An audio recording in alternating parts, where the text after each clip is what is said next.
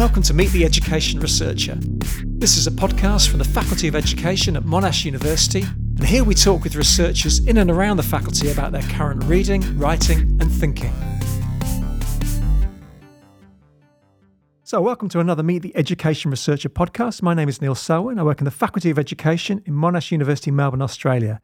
And the aim of these interviews is simple. We spend 15 minutes or so getting to know what researchers in and around the faculty are currently up to. So today I'm joined by Ilana Finefter-Rosenbluh, still a fairly new lecturer in the faculty. Good afternoon, Ilana. Hi, good afternoon, Neil. Now, first off, let's talk about your route into education research. You worked for 13 years in Israeli high schools. I mean, what were you doing? So I, I, I would start probably that um, before even um, going to education, um, I was always fascinated by the impact that teachers have on students. And um, I remember that being a student myself, um, I always asked why some teachers are simply better than others. What makes someone a good teacher? I was very bored in school, and um, I can say that I perhaps only discovered the joy of learning um, in uni when I uh, became a sociology student. And um, started seeing the world through Durkheim's lens of uh, social structuralism and elements and norms and realizing what we have in this world. Um, and I also read uh, Dewey's book on uh, experiences in education. Um, talking about how teachers as guides and, and the importance of us as teachers to challenge our students and give them the freedom to explore uh, the, the, the world. So um, it hit me. And um, at that point, it changed my point of view on education. And I decided that I want to become an educator myself because I really wanted students to have a better experience that, um, that than I had. Um, so I became a youth counselor um, in um, a disadvantaged community in Why Israel. not a teacher? I didn't want to go to the formal spaces. Okay, so Dewey and Durkheim had pushed I you wanted, towards. Yeah, I wanted to focus on the informal spaces and just work with people, work with children. Um, so I became um, this counselor, and then I decided that I do want to pursue um, master's degree in school counseling. So I became a school counselor. Then it was just clear to me that I want to combine research and practice. Um, so you ended career. up doing a PhD. Yes. Now correct. again, what prompted that move? You kind of thinking about research, but you know, PhD is a big undertaking. Yeah, it's in my veins. I realized when I, you know, while working on my master's, that it's just in my veins, and I want to to be a researcher. Uh, so then we moved to Boston, and it was uh, very clear to me that I'm going to conduct my my PhD thesis there in Boston. So um, especially being an outsider in a foreign country, I suddenly, you know, I, I was able to, I had the opportunity uh, to learn about a new type of school that I didn't see in Israel. That's all interesting, but I mean, you talk about being a master's student and research being in your veins. For many master's students, doing a ma- research methods courses puts you right off. So, what was it that kind of made you that, that really clicked with you? I just found myself sitting down and reading papers and, and asking different questions. And I just knew that that's the way that I'm going. That That is my path. It is, it is, it, it's in me. It's I- your destiny. It's just, it's my destiny, exactly. Well, let's talk about your PhD. Pluralism, community, and intellectual mm-hmm. ability is reflected in the learning processes in an American Jewish high school. Mm-hmm. It's quite a title. Yep. What was the research problem and what did you do? Okay, so when you think about it, a pluralistic Jewish school does it even go together, right? If it's a Jewish school which is based on religious and communal values, how come it can it even be pluralistic? Hmm. Can it even be about differences, about diversity? So it was fascinating to me, and I deci- decided to explore how such a school can impact student students' intellectual abilities. How can it impact teacher effectiveness and student learning? So I focused on that school, and I used uh, Geert Hofstede's cultural dimensions uh, theory as a lens to unpack teacher effectiveness and student learning.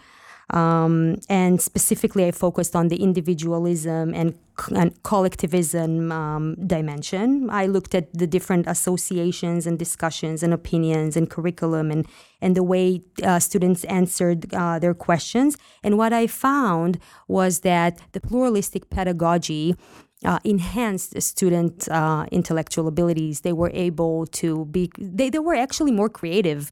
Uh, they were able to to analyze different social um, issues uh, that were brought uh, to class. But I also found that in order to do that correctly, they needed the environment, the communal and uh, the, this shared valued environment in order to be able um, to um, participate in such a pedagogy. Mm. So you're focusing on students and learning primarily. Mm-hmm. What did you find out about the social context of the school? So, in terms of the institution, what I found was that it's very important to uh, feel that you belong to something, that you belong to this community. You have this shared vision about life. And there are other people who are just like you. But on the other hand, you do need the space to explore and you do need the, the right people to give you this uh, space mm. and encourage you to think outside of your community. And these were students in a very specific context. I mean, how transferable were your findings? Do you think you'd find exactly the same thing in an Australian Jewish high school? I assume that yeah. Looking at uh, students here, and I and I do talk to students here uh, from Jewish uh, day schools. Um, as well and with teachers. And I find that there are many things in common. I find that they have the same well, I didn't conduct research no, yet, no. you know, uh, the same research here clearly, and I assume that we'll probably find some um, dissimilarities. But overall, people are people, and people do need to feel that they are part of something um, in order to be able to explore what is outside there. Yeah, yeah, know? yeah. No, no. Looking back on the PhD, what's the one thing you might have done differently? I'm sure you've got no regrets, but there's mm. always always room for improvement. I think I would write differently my article. Yeah, yeah. Uh, it takes time to learn how to write an article, how to um, express your thoughts and and to explore certain things. So it takes time. And so today, looking at my article from back then, I'm looking at it and I'm saying, oh no, I would have changed that. I would, you know, I would have done that. So but it's a process. It's a process that every every researcher um, experiences. And did you write the paper concurrently to writing the thesis, or did you wait till thesis had finished? When I finished, but yeah, but I already started mm. at Harvard, so I, I, didn't have much time, I guess, to focus on on that paper. Well, let's talk about your postdoc work. Yeah. What does being a postdoctoral fellow at the Harvard Graduate School of Education mm. entail? It's great. I'm sure it is. yeah, it's great. I learned many, many things. I I I had the I was fortunate enough to get to know brilliant researchers. I think that there are a couple of things that I take from there. Uh, first of all, how important it is to ask questions that actually matter. And how would you like to make a difference? Because ultimately you want to make a difference. So to me i keep asking the same questions. How can we make schools better? How can we make them relevant right um, another thing that i that i take is how innovation requires uh, surprise. Mm. and we need to challenge um, previously taken for granted assumptions. And and also innovation always happens in the margins um, and not in the mainstream um, I would say that probably we need to keep allowing ourselves to ask silly questions. Yep. So Sometimes uh, we don't do that enough. And and the last thing I guess is that there is great importance to narrative and story in uh, social change and in uh, motivation and agency and identity, which all you know, which are very important for education. So those things were drummed into you at Harvard. Mm-hmm. But I mean, as an environment, was it? I mean, what was it like? Was it kind of a hothouse environment? You say there were lots of brilliant people. What's mm-hmm. it like? Being um, around lots of brilliant people? We had discussions, discussions, discussions, and brainstorming, and and you can always ask someone, you know, just have a chat and just mm. talk research. Um, it was always there. Yeah. Uh, so I, it was a, a great environment. I was very fortunate to be there last month as well. So um, yeah, it's just a wonderful place. yeah, yeah, and it's as you say, it's always good to dip back into yep. other places that you've been yep. to. So exactly, never say never. Exactly. Now let's talk about your current predicament. Yeah. Then you've got a pretty eclectic range of publications. Mm-hmm. You publish in psychology, philosophy, mm-hmm. teacher effectiveness, student mm-hmm. evaluation. What's the underlying theme to all of this work? I mean, in essence, what's the one thing that you would say your research is about? What's the mm. big idea that you're addressing? So it all comes down to teacher effectiveness. And it is about understanding how and identifying ways that we can improve teaching and learning in uh, educational systems.